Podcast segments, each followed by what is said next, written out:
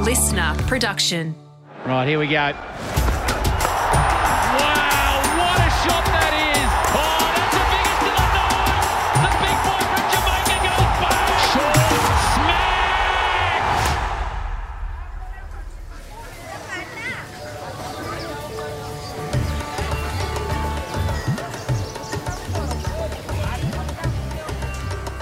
Welcome along to a very different version of the Howie Games. We come to you from Kolkata. What are we seeing here in Kolkata? Been privileged enough to be at the IPL for the last two and a half weeks, and a lot of people have been in touch through social media, etc., saying we want to hear about the IPL. So, thought it was a good opportunity to put out what it is really like behind the scenes, but I obviously can't interview myself. So we've had to call for the number one man in Australia. This man, he uh, hosts football, he commentates football, cricket, tennis, the works. He's done it all in the world of sport. He also hosts the Willow Talk podcast. And if you're into cricket, you need to be listening to that show. I like to call him the guru. His name is Adam Peacock. He's a long term mate, and we're pumped he's helping us out on the show. G'day, mate. How are you? Howie, I'm honoured, firstly, to be here. A lot of people are honoured to be on your Howie Games podcast, and this is a Willow Talk co production. But, uh, mate, I feel like I've been asked by Michael Parkinson to sit down and ask a few questions, but really it's more like Joel Parkinson. I think you'd take that comparison a bit better as well. But, mate, it, it's great to be here, and, and thanks for having me along. Well, mate, um, it, it's it's been an incredible experience. Um, I'm sitting in Kolkata now. I'm flying back via Singapore tonight. I- I'll explain facts and figures and behind the scenes and what goes on, but just to give you a snapshot. Last night I was at Eden Gardens here in Kolkata, which is where Alan Border famously lifted the 1987 World Cup. to be cheered by 90,000 spectators at Eden Gardens, Calcutta, and take your first World Cup. That is Australia's joy and England's misery. Well, not just misery is the right word, because this match has been played in tremendous spirit. So last night in Kolkata, uh, Eden Gardens, there were 65,000 people here. Every single person in purple for the home side, the Kolkata Knight Riders, they have seven home games, mate. I, I'll, I'll, I got to go numbers with you. There- There's seven home games for the season, of which seven are sold out with 65,000 people. And, and it's not an Australian crowd where the noise rises to the crescendo when the big moments happen. The noise is there the whole time. He didn't get it out of the middle of the bat. Getting away past the practice wickets, though. He's away. Did a um, game here in Kolkata a week ago, and there was 45 minutes of rain, and the crowd was still going off like it was the last two minutes of the grand final. But last night, um, Big Andre Russell came in, hit three sixes off the second last over, and they came to needing four off the final ball. Short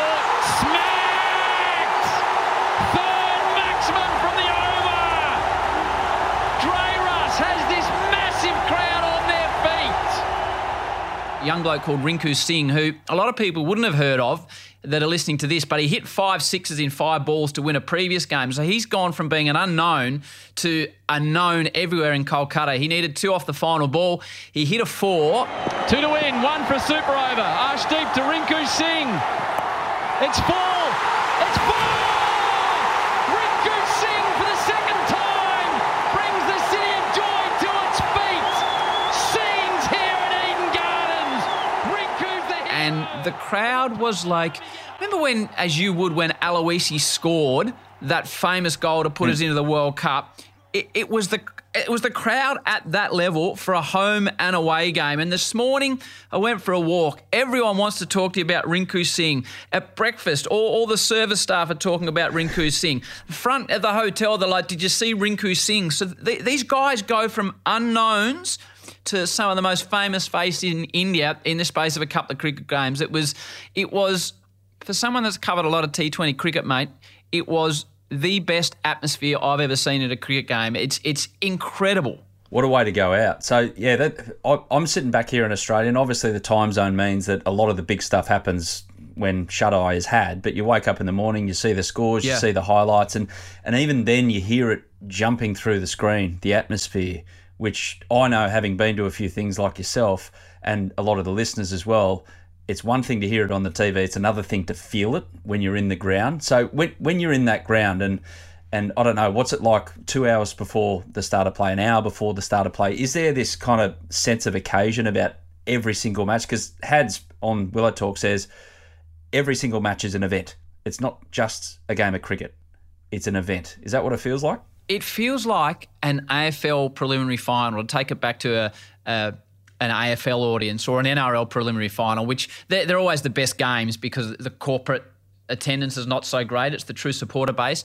It is like that every single game. There's 70 odd games, and you walk into game 53 between the Kolkata Knight Riders and Kings 11, and it is like a preliminary final. I was doing the pitch report yesterday with the great man out of Zimbabwe and South Africa, Pomi Mbangwa, and you need two earpieces in an hour before the game because you can't hear what each other are saying. So it, it is, mate. It is phenomenal. It, it's mind blowing, and the obsession and the passion is something I haven't seen here. I've been fortunate enough to see football in South America, and that's the most passionate fans I've seen. Oh, mate, that's like your C grade in Barwon Heads crowd compared to what happens here. It's, it's unbelievable. Mind you, there was River Plate Boca Juniors the other day, and I think there was seven red cards or something like that in that game. Yeah. So it was along those lines. Uh, uh, that particular match, the Super Classico. But yeah, just just take us through the logistics of, of you, a part of the media, and you see it a little bit with the players as well. So the fans are one thing, and, and India is this fascinating place at the moment, given the fact that it's just, I think it's just surpassed China for population. It has. It's got this middle class which is just out of control.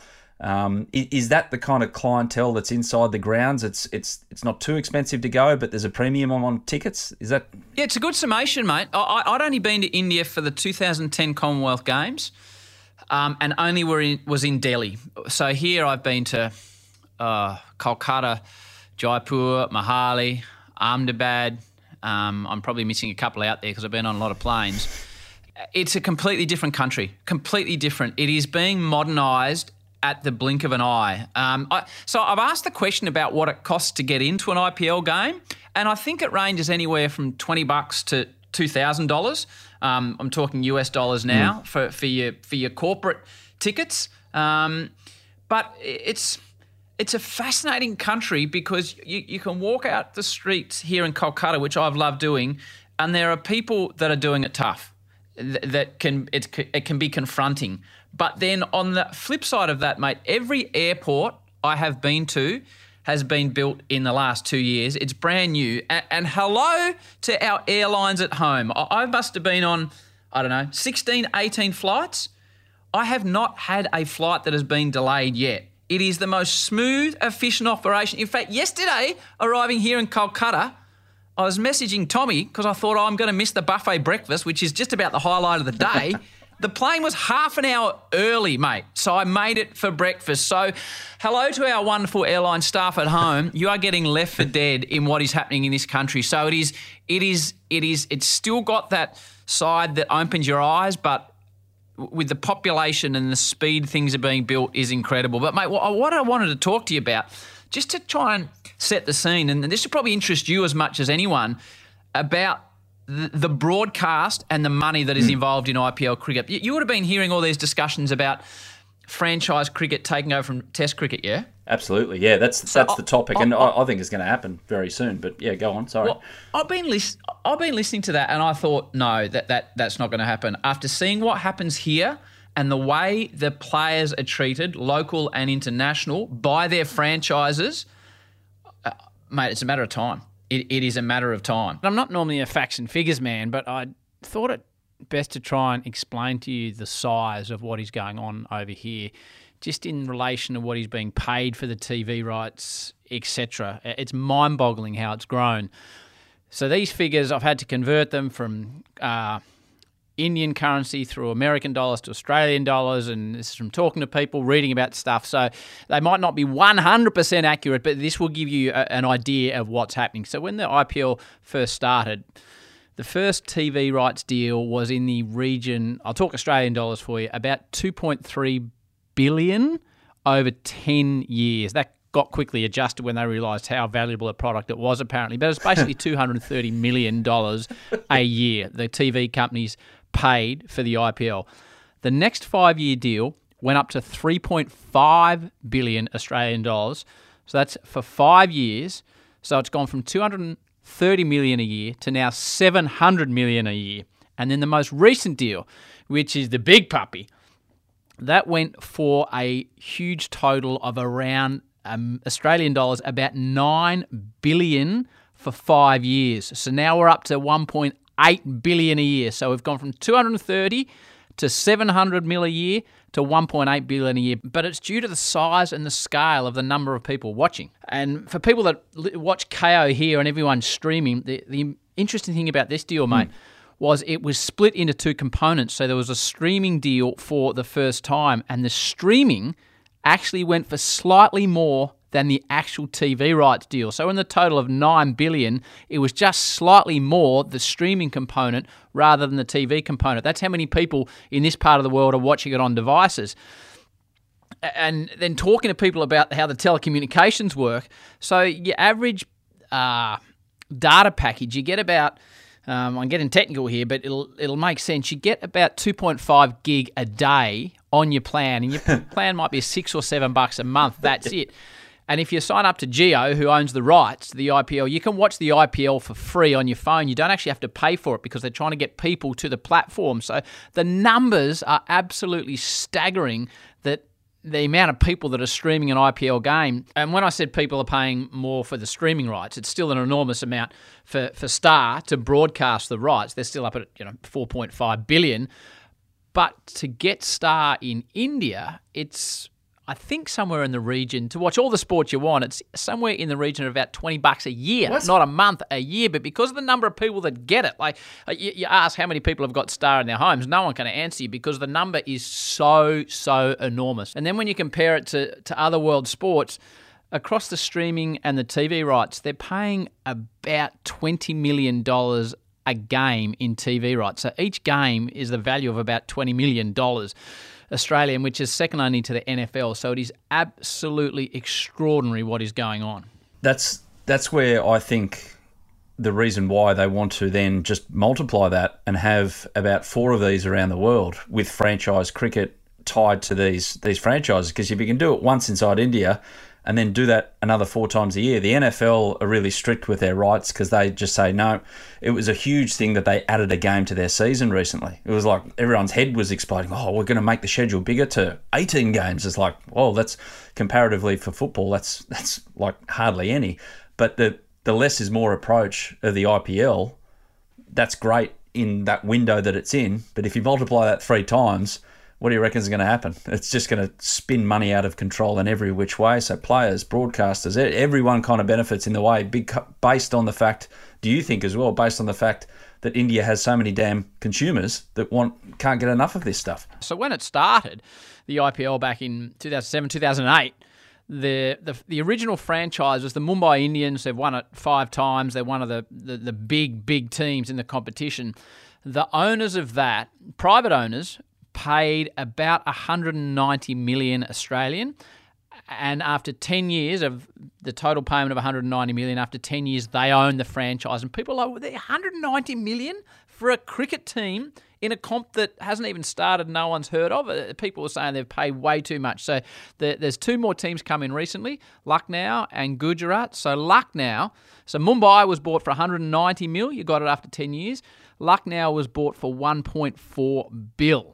What? Over your 10 years to own your team. So it's gone up. What's that? It's gone up six times in value in the period. So the money is absolutely incredible. The stuff that I'm really fascinated by, I remember when India came out here a couple of years ago for that amazing series that they basically beat Australia with their B team, and included was Mohammad Siraj. And you you do a bit of back digging about, as you would as well, about his backstory. He came from nothing, like yep. a village with nothing. And then all of a sudden he finds his way and he ends up in the, the, the, first 11 of the India Test team, but more importantly, probably financially for him, playing IPL cricket. The life changing moment when these guys get even a minimum contract and what it means to somebody like your man Rinku, who I don't know what he's worth now, but I, I don't know where he came from. But if he came from an impoverished background, I think the whole village is looked after. They're they're the stories that really resonate, and there'd be a few of those bouncing around as well, Howie. Well, the best story going around. So, so the the the most impressive young cricketer I've seen. You know, they, they, they as they do in as we do. He's the next Kohli. He's the next Tendulkar. Um, no, no tag to deal with. There is is a kid, a young kid that plays for Rajasthan, which is Warnie's team, and his name is Jaiswal. Most people won't have heard of him. This bloke is unbelievable. He is just coming out from ball one and smacking the ball left, right, and centre. He's only a kid, and this is the type of story you're talking about, and that's how it can just. You can go from nothing to being on every advertisement you see on TV, which is the path this young man's heading down on the basis of IPL cricket alone by itself at the moment. So he grew up, his dad owned a small hardware shop. At age 10, he moved from the country to Mumbai to pursue his cricket dream. And they say he got a job in like a, in a little local dairy, um, getting paid very little, but because of his cricket commitments, he got the flick from the job because he wasn't turning up enough. And he lived with the groundskeepers in a tent for three years, this kid, for three years. And he was selling street food, this like little uh, sweet street food called Panipuri, it's called. He's selling this, living in a tent, doing his cricket training. He gets discovered. Now, there's not a person in India that you mentioned now has the largest population on the planet that would not know who this kid is. And that's that's where you go from nothing to everything in literally the blink of an eye. It's it's amazing. How you deal with that, I don't know. Hey, wherever you go, who's everywhere? Like who who's the most utilized when it comes to marketing products from the cricket world over there? The most popular cricketer here, I I presumed, would be Kohli. It's not. It's MS Dhoni. So he is, and again, he's come from a humble background. He's a country operator. So his team is CSK, Chennai. When they play at home, uh, I didn't have the pleasure of doing one of their games. Everyone says that's the game you need to do. They, they played in here in Kolkata last week, and there was um, more yellow flags. So even the local supporters then start supporting Dhoni. So he, he- he's as, he's as big as it gets. Um, Wh- and, and then Virat's very popular because he's relatable. Because people feel that he has always kept his feet on the ground, that he's still relatable, that he grew from humble backgrounds. So from a country that's growing quickly, um, where a lot of people come from not much, they can relate to him. They can see part of themselves in Dhoni. But it's not. It's a great question, mate. I, I, I need to try and explain to you how big these these guys are, which is I still haven't got my head around it. So when you when you're sitting at, in the hotel watching a game you're not doing, I, I'm not talking the occasional ad. I'm talking every ad has got a cricketer on it, whether it's Sunny Gavaskar or Rohit Sharma or Hardik Pandya or MS Dhoni. Like every ad, you can be advertising Tic Tacs or cars. Is an Indian cricketer on it? So, um, how, how what, what's the best way to explain this to you? So I've stayed in a couple of hotels where the team has been. People, six months in advance, when the calendar comes out, book into the hotel to stay the night that the team is there in the off chance they can end up in a lift with Virat Kohli. Like that, that's the preparation that goes into it. They're- these guys, they can't go anywhere or do anything. Um, the the hotel I stayed at that Virat was in, um, I knew something was different when I got out on my floor and there was a guy with a submachine gun outside the lift, and I thought, well, this bloke's not here for me. Like, I, I, he's not here to look after me. And I, I was in the gym by myself. So uh, Virat Kohli walks into the gym, and there was there was one other person in there, and his big security walks in and, and locks the door. And I've done my five minute walkout workout of lifting up wet towels, etc. And I'm pretty much done in there. And, and I go to leave, and he wouldn't let me leave.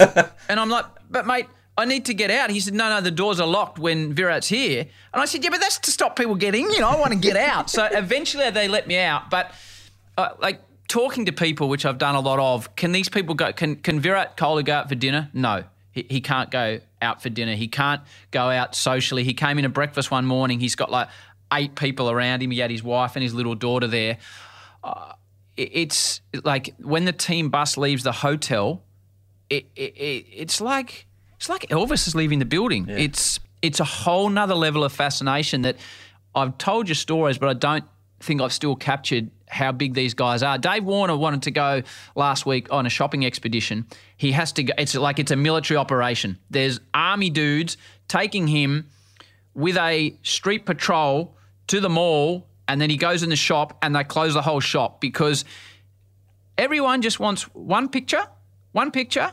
But when there's however many billion people here, that's a lot of pictures, Guru. It is, and I'll get to a moment that you put up on, actually on social media with your man Finchy in Mm. a moment. Uh, Aaron Finch is over there with you, but just quickly back to the gym. Yep. So did you didn't do any supersets with Virat? You, No, you, you no. kind of didn't see each other, or Like, like the, he went to the sauna and you walked out. I just smiled at him and let him do his thing because you don't.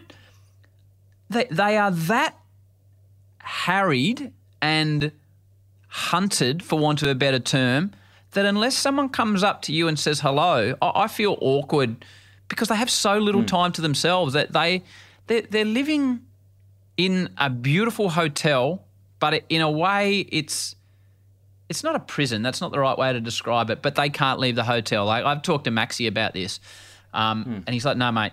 He's like, "Oh, I've seen you out and about. You know, how is it?" I said, "It's unbelievable." He said, "I, I wish I could do that, but they can't leave the hotel." Joe Root was telling me he went for a walk in Mumbai to the famous cricket area with Matty Weiss, a mate of ours, and Vorney last week. And he said we got there and it was okay, and then one person recognised me, and bang, she's straight back to the hotel because of the fascination. If you're a cricketer here, eh, I was at the airport the other day, hmm. and a, a, a former cricketer by the name of Rod Tucker played Shield cricket for Tassie. He's an umpire. Hmm. In the space of 40 minutes waiting for the flight, old Rodney Tucker would have had 45 selfies. He's an Oh, umpire. no. That, that's how that's how big they're into it. That's it, out mate. of control. It is. You it's imagine- unbelievable. Imagine Razor Ray or up in uh, NRL territory, Oh. Bill Harrigan doing that. You, you can actually. Um, with Finchy, when you went out with him the other night, so you- you've got. Yep. We'll get into the commentary side of things, and I'm fascinated to know what it's like when you the logistics around commentary and, and details around that. But you you went out for Finchy the other night. You posted this picture, and he, he, he had the look of thunder on his face, but he he was trying to be nice to the locals who just wanted to say hello to him. Was that the the, the yarn? That was in the hotel. So that's in the hotel. That's not a, out and about at a restaurant. Um, and, and you come back from the game with these guys, whether it's whether it's Finchy or like um, Mr. Gavaskar, Sunil Gavaskar, he's just loved here. Um, Ian Bishop, like there's queues of people waiting to talk to them, see them. So uh, Finchy, he's such a nice fella. He was good, like constantly. Eh, eh, constantly there's a parade of people coming past and and because Finchy's got to go to the buffet there's an opportunity to access him and, and he's trying to get his buttered chicken on the plate and there's person after person asking for a selfie and he's the most polite lovely country bloke but he has an approach where he says uh, listen I'm just having my dinner if you don't mind can you wait till after dinner but but that's that's 15 times just while the entree's there. And then a, a little kid come up, this cute little six or seven year old. Now, no one can say no to a little fella. So Finch is like, yep, okay.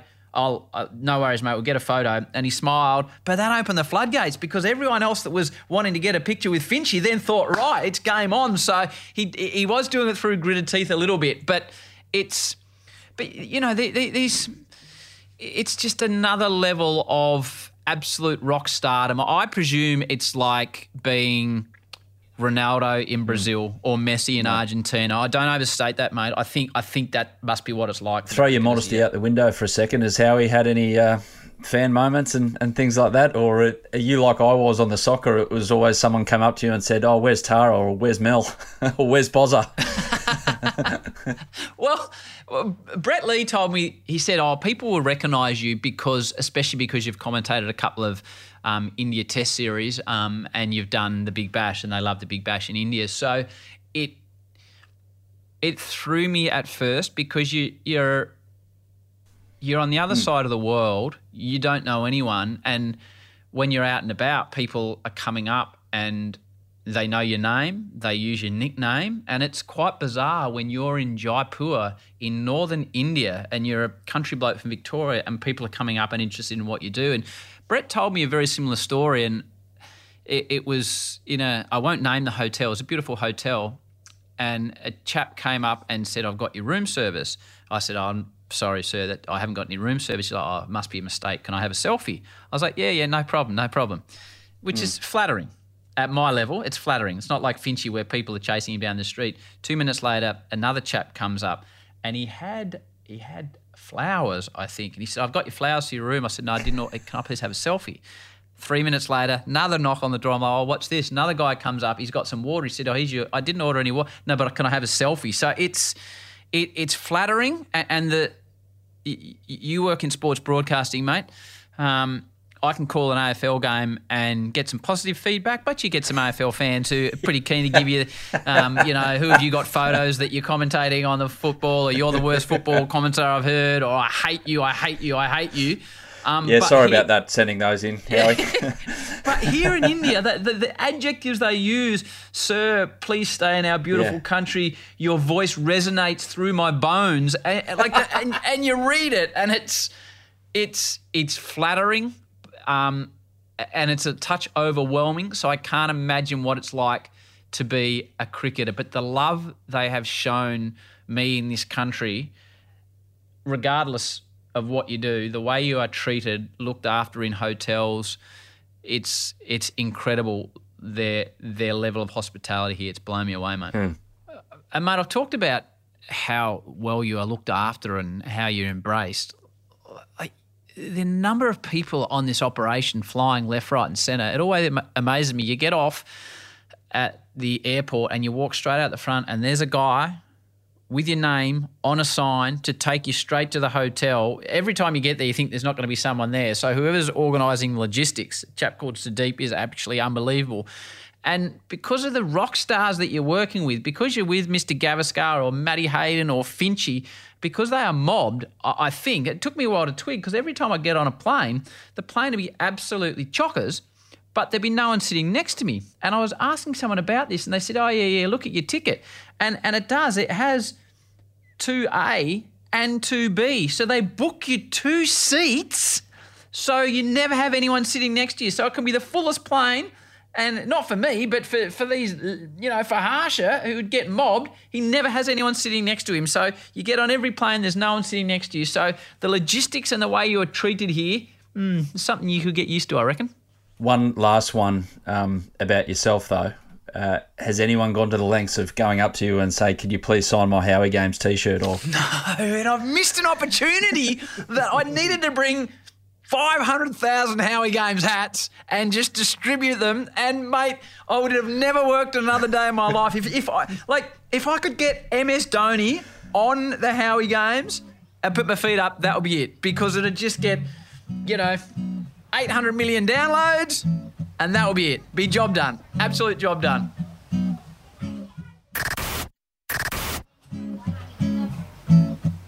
Take us through the commentary. So you, you got your roster uh, before you left, and you dropped some names before the the people that you're you're calling with as well um, about how how you have to fit everything in into a broadcast because there's a lot of I know when when rights are highly paid for the uh, the backside of that is that you have to fit as many sponsors in the the thing as well. So is it different to what you do with Fox Cricket to what you're doing with what's called the World Feed over there, which is essentially a BCCI production, and anyone in the world who takes their rights can take this commentary as well. Well, today's podcast comes to you by Tiago EV, the number one electric vehicle here in India, and you could possibly get the Coca-Cola Player of the Day. So if you continue to perform well, like mate, the presentation at the end, like the games run so long. Like the game starts at seven thirty. We finished at midnight last night, so that's a four and a half hour T Twenty game. They were designed to go for three hours.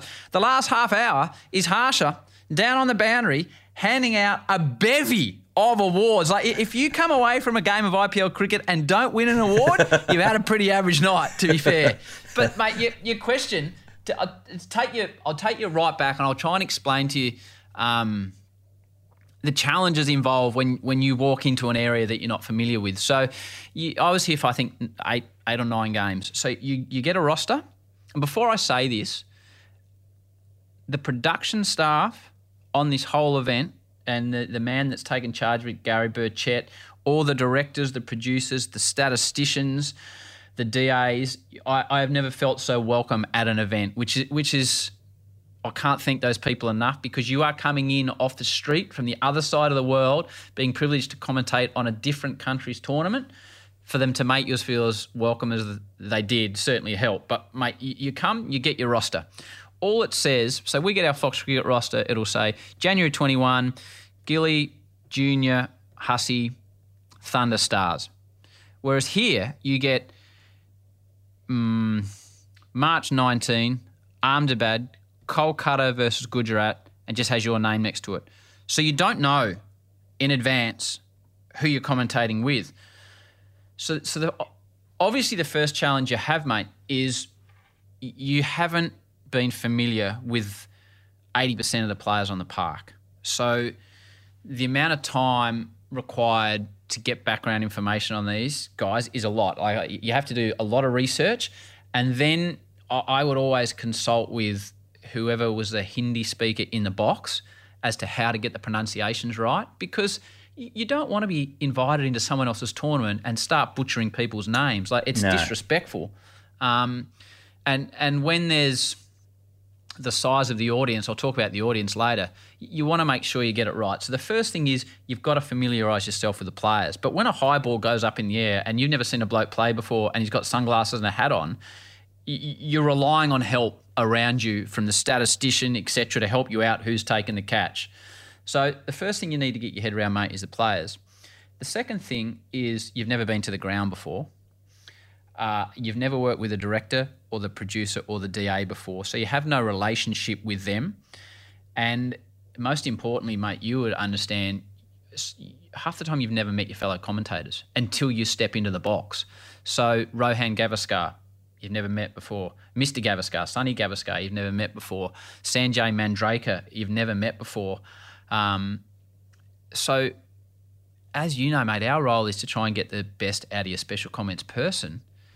And you're floundering in the dark at the start because you don't know what they like to be asked, what they don't like to be asked, what pushes their buttons, what gets the best best out of them. And then because of the content advertising wise, like there's an ad for everything. So someone hits a four, you've got to start learning in your head it's a RuPay on the go hmm. four, or that it's a you know a, a Carter Cola moment of the match, or the Herbalife catch of the night. Uh, uh, so there, there's that many things coming at you at the start in the first few games. It's slightly overwhelming, but when the ball's bowled and it's hit to the fence, that that's the easy mm. part. It, it's all the rest around it. Um, that can get pretty complex. Did you catch up with Rohit Sharma? Uh, I did catch up with Rohit. Um, I, I thanked him for recommending me to being involved. Um, Tell the story. Well, yeah, there, there, was there was a story that came back to me that that one of India's great cricketers had recommended I'd be involved in some of the T20 cricket he was playing in, which was very very kind of him. Um, he looked a little bit nonplussed when I said thank you. So whether the story was actually true or not, I don't know, but I'm going with it, Guru. I'm going with it. Um, so I, I, I, did, I did, I did thank him. Um, but they, yeah, the the broadcast is to give you an idea of the, the scale of what you're doing now. Um, so each game is broadcast around the world, obviously, typically in English on the world feed. So whether you're on Fox Cricket in Australia or Supersport in South Africa, for people understanding how it works, or Sky in England, you might have dressing around the game. You might have some hosts beforehand. But if you're listening in English, you are listening to the commentary that I was involved in. But in India, one IPL game can be put out in up to 13 languages. So, so get get your head around that. So there might be a couple of commentary boxes at the ground, and then a lot is being done in studio because Harsha. Harsha's a wonderful man, and I, I spent as much time with him as I could picking his brain about his country and why does this happen and how does this work and how's this connected. And he was explaining to me in some ways that India is a country, but it's a series of differentiated states where culture, custom, food is all very different, and language is part of that. So, if if there's if there's 120, 140 million, 160 million people watching an IPL game, the majority here are actually watching the Hindi broadcast. So the English, if it makes up 15% of it, you, you know, you've still got 30 million people watching.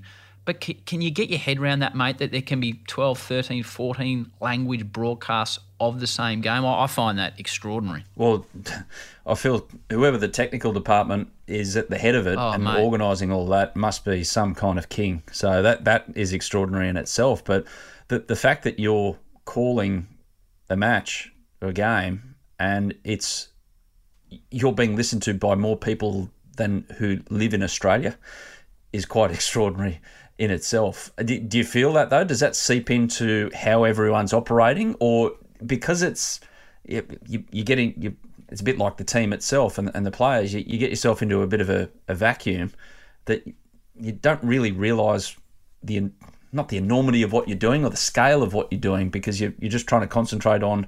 It's no really it's no different to calling a Marsh Cup game at North Sydney Oval. It's the same game, but it's just on a bit of a different scale. It's a great question, mate, and I think the best approach is to take it like a Marsh Cup game that has a little bit more importance than a Marsh Cup. Because if you start thinking there's 25 million people watching and it's coming down to the final ball, and you think if I stuff this up, it's not going to be good. Like, it could weigh on you. So you tend not to think about that, but you, you're helped by your fellow commentary team. Um, I, it's it's Brecky. I've just had Brecky here now, um, and I had breakfast with Rohan Gavaskar, Danny Morrison, Pommy Mbangwa and Samuel Badree, and alongside Ian Bishop and Harsha, um, and so many more people. These guys basically that's what they do. They are freelancers that travel the world commentating cricket, and they know each other like family because they've been away. These guys spent two years in an IPL bubble together. They were just telling me about where they were only allowed to stay in the hotel. So they'd say "W- w- we'd have breakfast for two and a half hours together before the game because there was nothing else. There was no other form of human interaction. So it's like you're stepping into someone's family because these these guys and girls they've shared births on the road when they've been away, or birthdays, or a family bereavement, or when they're doing it tough a little bit mentally when they're missing home. So you're stepping into a most beautiful family, and when they open their arms and welcome you into that group, um, it's it makes you feel really good because you, you are a long way from home and you, you can miss your family, um, and there's madness going on, around you to be able to sit with at breakfast and and just listen to some of these guys' cricket stories. You know, Rohan Gavaskar growing up the son of uh, Sunny, or um, Sam Badree's talking about his World Cups that he's won, or Pommy Mbangwa's telling you about what it's like growing up in Southern Africa, or uh, Danny Morrison about playing with Martin Crowe and what- what it was like when he lost him. It's yeah, it's really nice that these people let you into their community and, and take you under their wing because you do need to be taken under the wing or you'll get things wrong. Got a few questions about the players. Firstly, that there's a, a healthy uh, representation of Australian players over there. I don't know how much interaction you've had with any of them, but how are they viewed? Given that Australia and India, there's a pretty hot rivalry. Um, it, it's not nasty in any way, like it, it once could have been, or maybe described as, but it's it's all very friendly. But it's a rivalry all the same. How are the Australians treated over there? Well, that's who you have the most interaction with because you go out on the ground to have a look at the pitch and stuff beforehand, and you naturally go and speak to your countrymen, or they'll come and speak to you. Whether it, you know it's Matty Wade or Marcus Stoinis or Nathan Ellis last night, or or or Cam Green, they they are treated. You know, talk, talking to Finchy about this, they, they are treated spectacularly. So, Aaron was explaining to me if people are constantly coming up to you, how's your time here? Can we do anything for you? Uh, you know, I'm missing my family. Sir, tell us when and where you want them here. We will organise it. We'll send you all the details. Th- That he said you you're just treated like you're a part of the family. Hmm. So, mate, yeah, there's no animosity. They are they are part of the part of the team. Like Andre Russell's played for ten years for Kolkata. I I think he has as much love for Kolkata as he does for the West Indies because he's been made to feel so welcome. And this is where it's going to become an interesting debate, mate, because I I look at Cam Green. Probably the best performed Australians here have been Nathan Ellis. He's been unbelievable with the ball. But but Cam Green, this kid from Perth, mate, who's getting paid, what's he getting paid? Three and a half million dollars for his eight weeks. But he is opening the bowling for Mumbai, the five time champions, probably one of the two biggest franchises there is, the most covered in the media. He's opening the bowling and he's either batting number three or opening the batting. And you can see him grow with every game. And Mumbai looks at him as a 10 year franchise player. And they will do everything they can to look after him. Like everything they can to look after him. So he, he, will come to the point where he has to decide where do my loyalties lie here? And it's not, people think it's all about the dollar. That's the thing. The dollar's important, but you, you are made to feel, they are made to feel such a part of the team they are involved in, the group they're involved in. I'm sure it's not the same as playing a test match for Australia, but by gee, there's going to have to be some decisions made by by the next generation of cricketer about where their loyalties lie. So the way that the contracting system is worked for, for your listeners out there in Australia, that the, the top paid is the captain. Uh, so Paddy Cummins is the top paid. I think he's he's he's tipping over two million a year from Cricket Australia. Yep. You look at Cam Green and those numbers you just mentioned. So say he goes then and gets offered to play for Mumbai or whoever their franchise is in two other T20 to fit into the calendar, two others. So he plays three windows with Mumbai. He's looking at six to seven million in his pocket. I mean, comparatively, with all due respect to Cricket Australia, we we want these guys in the baggy green as much as possible. There is going to be some serious shifting doing on the international match calendar in the next few years to, to work out how this is all going to land for, for people like Cam Green. Yeah, and I don't know how, how it does land because how do you and that number is only getting to get bigger. They say in another year and a half there's going to be a super auction where prices could double for players. So so he might be getting six million dollars. So so the the pressure, like Matt Short has come over here um, from the Big Bash League MVP, and, and he basically gets one season, five six innings to make a go of it. And if he makes a go of it, next time he's got a two million deal, two million bucks. If he doesn't make a go of it, he'll never be picked again. So it, it is that cutthroat. The players talking to Joe Root the other night he hadn't played a game at that stage. He's been picked once. He got picked the other night and uh, he didn't get a bat because the top order made runs. That's how good these teams are. Joe Root is in a squad not getting a game. And then if they were to make the finals, Rajasthan, I don't want to misquote him, but he basically said, I'll get home, I'll get a day's practice, and then the first test versus Ireland starts. That That's the life of the modern cricketer. So, yeah, I, I don't know what the Cam Greens of the world do. Um, but it's good they got options and they deserve every cent because the pressure that he is under walking out there in Mumbai as a kid, opening the batting and batting three, and he's standing up to it. Like his level of cricket is going through the roof. The, the other thing hmm. that has been explained to me, mate, about the standard of cricket, which is like nothing I've ever seen before in T20 cricket, is you know the age old argument would would uh, would Man City or would Man U in their heyday, would they beat England? Would club beat country? Hmm. It, it's so specific here, especially they have an impact player that comes in and out of the game. You're you might be like you might be like a pitcher that comes out of the pen. You, you, you might be there to bowl two overs in the match, or you might be there to come in in the last six balls and try and finish the game. That's your whole job. So the IPL teams are so specific. Everybody has a role. So you've got your dashing openers, you've got a man that can steady it, you've got a man that can lift the run rate at the end, you've got a man, Andre Russell, in case you need 20 off the last over. Everyone has such a specific role. Whereas if you pick the Indian team or the Australian team, you pick the best T20 cricketers you have. Mm. So you've got to pick Dhoni, you, you've got to pick Virat, you've got to pick Rohit. You're picking the best individuals but maybe not the best team because it's such a technically, tactically driven game that possibly your best franchise that's got the best mix would beat your national team who have got the best players. So it's yeah, they don't just come out and whack the ball. Like every single ball is analysed to the nth degree. Just back to Joe Root quickly. How is Joseph um, yeah. about the Ashes? Did you get any intel there on the slide there, well, Howie?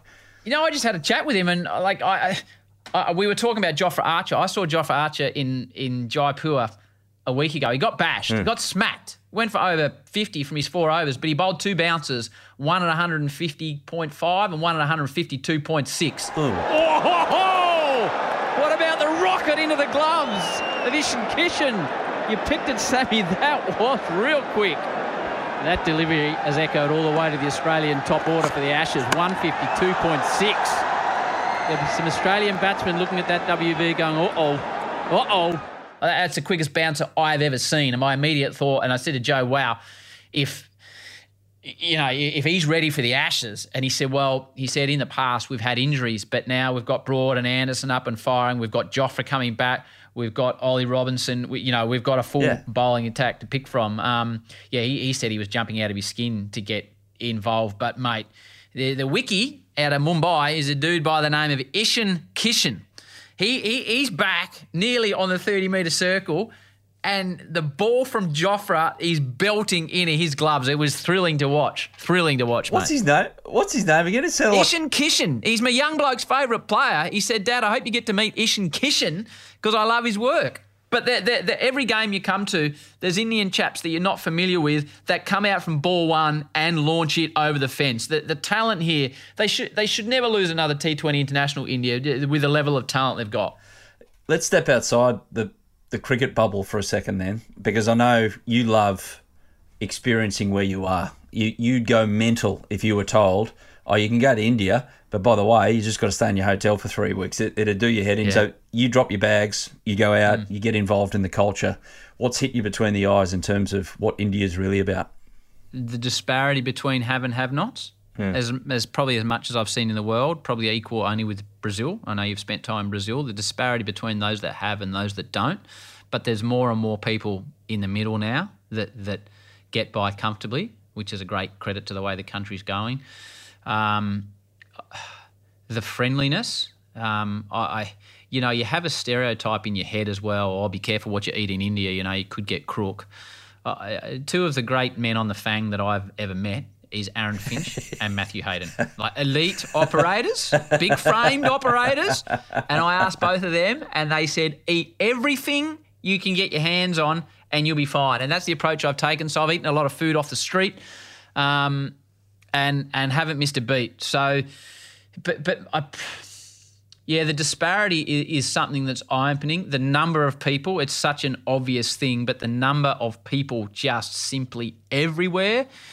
I wasn't expecting that, and I, I think my favourite thing has been the love of cricket, mate. Like you hear again, we go back to Brazil that Brazil is obsessed with football. India is obsessed with cricket. So every laneway, every park, every available space is a game of cricket. You know, I put up on one of those Insta videos. I it's probably my favourite moment of the trip, facing some local blokes in the nets um, who destroyed me, Guru, with their spin. To be fair to say, I wasn't the first Aussie that's come over here and it's torn apart. But I I did you see that? see it wasn't that. good, was it? Yeah, Gee whiz. He got got beaten for flight and turn and everything. So anyway, Uh, and the local boys gave it to me as well. So the other night, this, this is cricket in this country, and that, that's why, as a cricket fan, I think that's what gripped me the most. It was in Ahmedabad. We're staying at a beautiful hotel, the Leela Hotel, and I try and walk everywhere I can because that's obviously the best way you can see the city.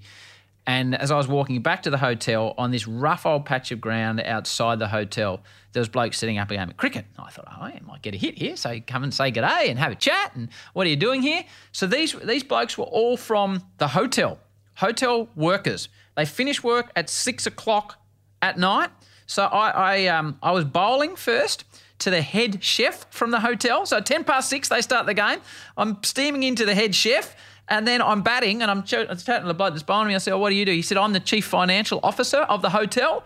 So, and I, I said to this bloke, I said, how often do you play these games? He said, well, I'll never forget this, mate. He said, unfortunately, we can't play as much as we like. I was like, okay, so how often do you play? He said, well, at the moment, sir, we can only play six nights a week after work. We can't play on the seventh night because we've got family commitments. I was like, so, so they're squeezing in six, like basically backyard cricket. Um, that's the thing that's grabbed me, mate. Just the love, the absolute love of cricket, the game that I love. Um, that, that's the thing that's really hit me between the eyes. and, and get I don't know. You can tell us more, but it, it's every piece of real estate that you could possibly use for a game of cricket. It's utilised for that very uh, pastime. Correct?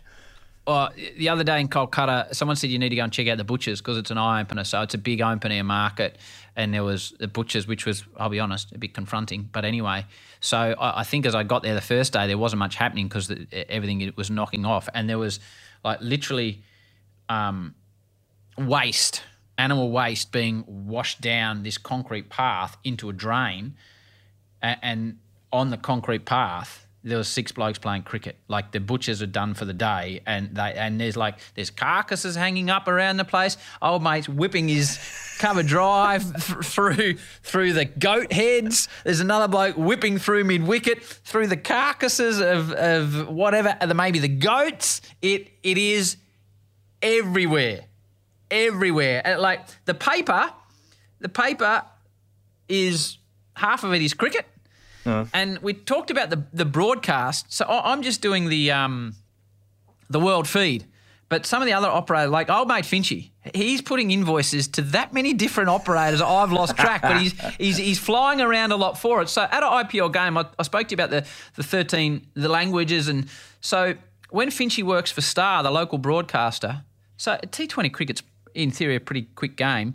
He does a two and a half hour preview and a one hour wrap of every game they work on. So he might go back to the studio from Mumbai. They do two and a half hours before they throw to us. Alongside that, Harsha works for a mob called Cricbuzz. It's an online hmm. platform. Yep. Harsha does a half an hour pre-game on, on a website. He does 10 minutes in the mid innings and he does half an hour at the end. They do the same on Cricinfo, another cricket website. So the, the it's saturation. You can watch it on telly, you can watch it on your phone, you can watch previews online. It's the the the, the, depth of information. I thought, mate, gee, it's a pretty good feather in the cap to get asked to be commentating on the IPL. If you are a cricket commentator and you are not in India for the IPL, you're not much chop because there's that much product to be filled. It's out of control, mate. So I thought, oh, this is unbelievable. But to be fair, there's a lot of spots to be filled. There's a lot of spots to be filled. Well, if you could, if you could drop my details there, I have done the odd Marsh Cup for Fox Cricket in the day, so let us let us know how you Mate, go. there'll But be a spot for you. There'll be a spot for you. You might fire up on a little internet blog at the start, and, and all of a sudden you'll be the man. But flip it around though, and you you see these big sports um, who have saturation coverage, and you know, footy in Melbourne. Like you know, Nick Daicos probably couldn't walk down the street these days without being recognised and mm. stopped by 400 Collingwood fans. Same up here in Sydney with say Latrell Mitchell in, in footy, or you know, if Andrew Redmayne gets around the joint, it's hey, Grey Wiggle, how you going, bro? Mm. What about for these cricketers? In not so much walking around in day to day public, because you've explained that, but the scrutiny about their performance does it seep into their psyche? Oh, it's a, it's a great question. I, I think the performance is everywhere. So it's a, it's a really good question, mate. Um, and I think when you're a long way from home, I- think a lot of these guys need to be really careful with their mental health, to be serious for a moment. So the other night at a Mumbai game, as I said, you normally chat with the Aussies, and I was chatting with Big Timmy David, um, the big boy out of Singapore and the Hurricanes. And three nights prior, he'd hit three sixes in the final over to win the match. And it's not that it's on the back page, it is everywhere. Every airport for the next day you're in till the next game starts, when you're in the gym, when you wake up in the morning, every newspaper is focused on that. He's everywhere. And I said to him, wow, he said, mate, you can't escape it. He said, like, you go to the gym and straight away there's the highlights. But he said, it's fantastic reinforcement when you've done well. But he said, equally, if you've been knocked over first ball, you can't escape it because you go to the gym for some peace, you turn on the telly, it is there in your face. Your failure is being rammed down your throat. They're my words, not his. So I- think what a lot of people don't realise, and the cricketers will never say it because they don't want to be seen as ungracious because they're invited to this amazing tournament. They're getting paid extraordinary money. Um, so, so they will never really honestly speak the truth publicly. But I think privately, I think all of them go through periods when you can't leave your hotel because you're mobbed. You, you're at a ground and you might fail. You might fail a couple of times. Then all of a sudden you're sitting on the bench. You're not playing. You're still getting paid, but you're away from your friends. You're away from your family. And I think, especially during the COVID bubble, I think it'd be fair to say a lot of them had periods where they found it really difficult. And that's for the international players. The Indian players, I, I can't. I can't conceive it. A bloke was holding up a, crowd, a sign in the crowd the other day. Virat, please make some runs. I sold my laptop to buy tickets to the game. That was his sign. So he'd sold his iMac so he could, like, people just want to watch Virat Kohli bat once in their life. That that's how big it is. If you've seen Virat bat live, that'll make you happy. So, mate, Yeah. I can't. I, I, what would the pressure be like on him going to the ground every night, thinking like what it was like of Tendulkar? I don't know. Like, imagine having literally the pressure of the whole nation on your shoulders. Um, you must have to be a strong mental character to be able to deal with that. And you, you look at the, the when the Indian team tours here, you, and you, you get up close and you, you maybe have a chat to a few of them. And I've got to know Bharat Sundaresan, who's a great guy. He's, he bases himself here hmm. in, in Adelaide these days. He umpires cricket. He, he, he writes beautifully about cricket. He does. But th- then you see them and, and he can tell you about their culture and what they're like, and you see them interacting. They must actually really enjoy touring a place like Australia where they can actually be as close to normal people as they ever can anywhere in the world. Yeah, I think that that's absolutely what they say, and I think that's why at the end of careers, you know, I don't know where Virat Kohli goes at the end of his career, but he he has a a young daughter, um, but but he's married to a Bollywood star, so that they are the two great passions here. Bollywood and cricket. Um, you know, a lot of the teams are owned by people involved in Bollywood or represented by the rock stars of Bollywood. So him and his wife, uh, people would have to look how many followers, but we're talking hundreds of millions of combined followers. You know, uh, Harsha, th- these are rock stars. Harsha's got maybe like 10 million followers on Twitter alone. Like you go into the ground with Harsha and it's it's everyone just wants that one photo with Harsha, let alone Virat Kohli. So I I don't know what he does moving forward when his when his beautiful little girl goes to school, etc. Whether he needs to spend some time out of the country, I, I don't know. I, I'm sure he wouldn't want to, but just the pressure of being Virat Kohli must be all consuming. It was. It reminds me of a funny, interesting story about Virat Kohli on that topic. I think he went on his, might have been his honeymoon or just a holiday with his partner, and they went to Iceland. And even then, he couldn't. He couldn't escape.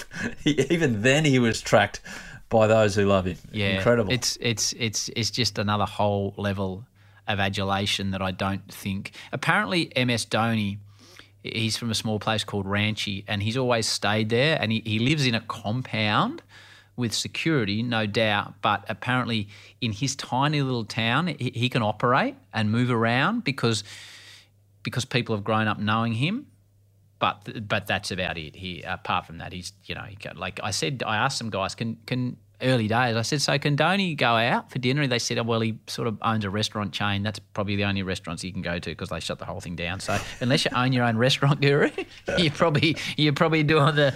Um, the chicken curry and naan bread, which, by the way, I've eaten my weight of naan bread while I've been here. If that's not the best thing on the planet, naan bread and peanut butter for those that want to experience a true delicacy.